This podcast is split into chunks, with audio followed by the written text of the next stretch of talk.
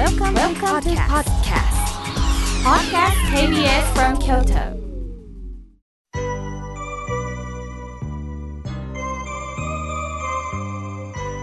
さあここからはたくさんのメッセージをいただきました紹介させていただきますまず封書にラジオネームはるちゃんばあばさん綺麗な、えー、封筒に、えー、便箋にぱい文字を書いて送ってくださいました妙慶さんいつもためになる放送をありがとうございます妙慶さんのお声を聞くとほっとします先日寒中見舞いのハガキが送られました。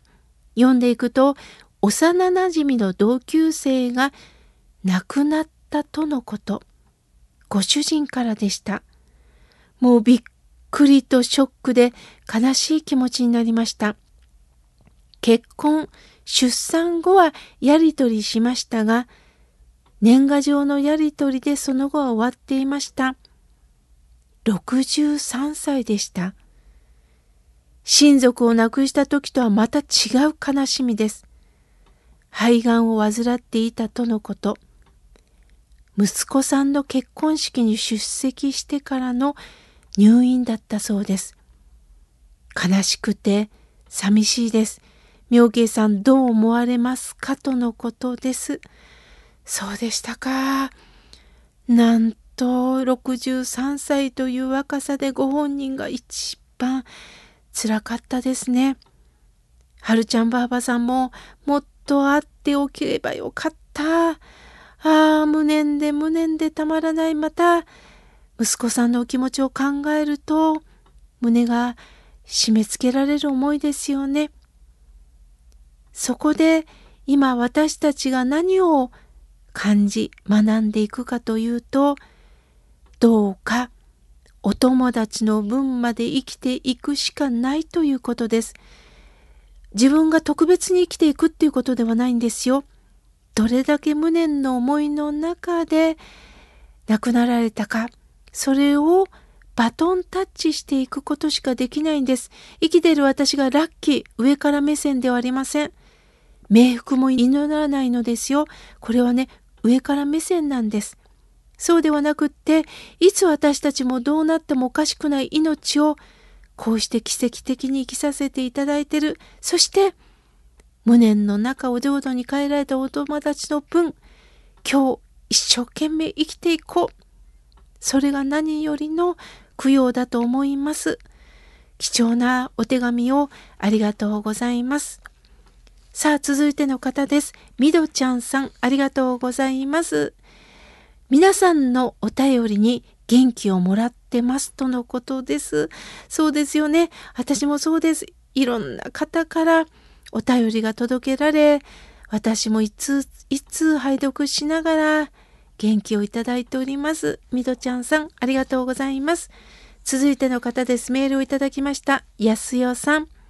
妙慶さん。咳止めの薬を飲んだせいか、あの、何か今日の法話を聞き逃してしまいました。でも、次から聞けるようにしますとのことです。どうぞどうぞ無理なさらないでくださいね。咳がね、出てるんですよね。そういう時にはもう、とことん出してください。もちろん外では出しにくいんですけど、家ではね、とことん出してください。また手首のと手首っていうか腕のところにねあの咳のツボがあるそうですね。あの私も鍼灸行った時にはよく腕をね鍼灸してもらうんですよ。意外なとこにツボがあるんですよね。どうか軽くマッサージしてみてください。さあ続いての方です。しがしがポレポレさんありがとうございますメールを見てびっくりしましたなんとアフリカからメールが届きました。うわー、この番組もいよいよアフリカにつながってるんですね。感動しています。妙慶さん、実は日本を離れ遠くアフリカの地で生活をしております。とてもありがたく思っております。ここ、タンザニアは一般の人々の賃金がとても低い地で日本よりずっと眩しい、貧しいですが、笑顔はとても素敵なんですよ。心優しい人が多い国です。物質的な豊かさイコール幸せではないと気づかせていただいております。帰国しましたら、妙慶さんに私が出会ったタンザニアの子供たちの屈託のない笑顔の写真をご覧いただきたいと思っております。今、人が人を殺める事件が毎日起きています。暗い話題も多い日本ですね。皆さんの心が笑顔になる妙慶さんの放送をこれからも楽しみにしております。わあ、滋賀県にお住まいの方が2年半前にタンザニアに行かれたんですね。どんなご縁で行かれたんでしょうか？またぜひ聞かせてください。決して豊かではないけれど、笑顔がとても素敵。すごく胸に染み込みます。おっしゃる通り、今日本はほんの一部の方ですが、人を殺してまでも欲望を満たすという事件が続いております。なぜこういうことをしてしまうのか、お金のためになぜ人を殺してしまうのか、今の自分の苛立ちをなぜ相手に当たってしまうのか、そこには心の余裕がないんですよね。心に余裕を持つということはどういうことなのか、微力ですけども私なりにメッセージを伝え続けたいと思っております。しがしがポレポレさん、どうかアフリカの地でこのラジオを聴いてください。またもう通訳をして現地の人にもお伝えいただきたいと思います。ありがとうございます。さあ続いての方です。おはがきをいただきました。千鶴子さん、いつもありがとうございます。そしておはがきをいただきました。いつもラジオを楽しみに聞いております。本当にいつも心が笑顔になります。茨城市よりゆきこさん、ありがとうございます。そして、平方のみっちゃんさん、ありがとうございます。こんな私に運を分けてくださいとのことです。いやいや、私なんかが何もね、あの、分けるものはないんですけれども、でも、こうして心が笑顔になるというこのメッセージを心を込めてお伝えしておりますので、どうぞ受け取ってくださいね。ありがとうございます。続いての方です。ラジオネーム森山の素顔さん。ありがとうございます。土曜日の朝が本当に楽しみです。妙慶さんは落ち込む時にも必ず意味もあるんですよとお伝えくださいましたよね。響きますとのことです。そう言っていただいてありがとうございます。さあ、続いての方です。ジョージさん。もう毎週毎週本当にありがとうございます。妙慶さん。日替わり法話の中で、お父に対して、まあ父はハッチというあだ名なんですけど、ねえハッチ、今年はどんな年になるに、ハッチはそうなるというこのコメント。笑ってしまいましたとのことです。ありがとうございます。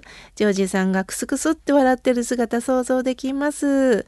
本当そうなんですよね。そのようになる。こうなる、ああなる、こうなったらいいな、じゃなくて、本当そうなるんですよね。それを素直に受け止められたらなと思います。さあ、続いての方です。メールをいただきました。宇治市のさとるさん、ありがとうございます。毎週土曜日の8時、いつも楽しみにしております。私はちょっと、えー、病気がちなんですけれども、死にたいと思った時もありました。でも、この番組を聞かせていただきながら、生きる勇気が湧きました。これからも末永くよろしくお願いいたします。とのことです。さとるさん、そういただいて本当に嬉しいです。生きる勇気が湧いたと言ってくれただけで、ああ、この番組をさせていただいてよかったなと思っております。ちなみに佐藤さんはアドレスを見るともうすぐ誕生日なんですかね。早めにおめでとうございます。さあ、続いての方です。大津の福ちゃんさん、ありがとうございます。初めてお便りいたします。義理の弟が亡くなりました。がんが見つかった時には余命1ヶ月2ヶ月と言われました。ショックで放心状態になりました。特に妻の弟なので妻の落ち込みは大変でした。さて、妙慶さん、ある放送局で妙慶さんの法話を見ました。ぜひ妻のために一言お願いできないでしょうかとのことです。ああ、奥様は弟さんを亡くされたということなんですよね。奥さんの悲しみというのは何で早く気づいてあげられなかったのか。もう会えないこの辛さが今もこれからも続くと思います。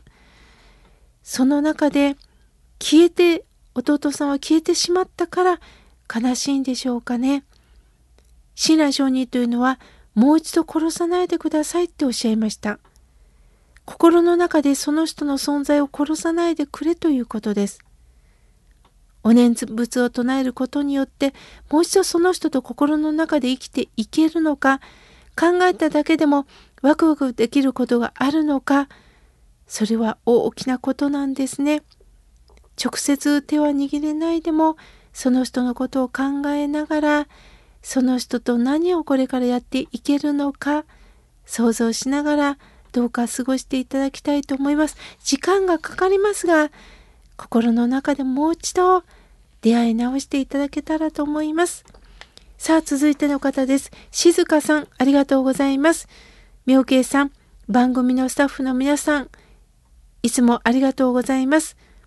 何度も心が折れそうになった時、この番組を聞いて元気をいただいております。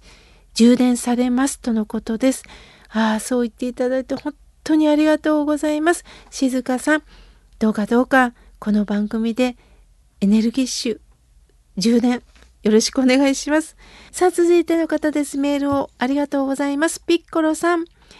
今年もよろしくお願いします。とのことです。こちらこそよろしくお願いいたします。さあ、続いての方です。おはがきをいただきました。翔さん、いつもありがとうございます。またも悲しい出来事が続いております。とのことです。本当そうなんですよね。だけど、諦めずに私たち大人が温かい目でいろんな人に慈愛の気持ちを伝えていきたいと思います。まだまだたくさんのメッセージをいただきましたが、来月紹介させていただきます。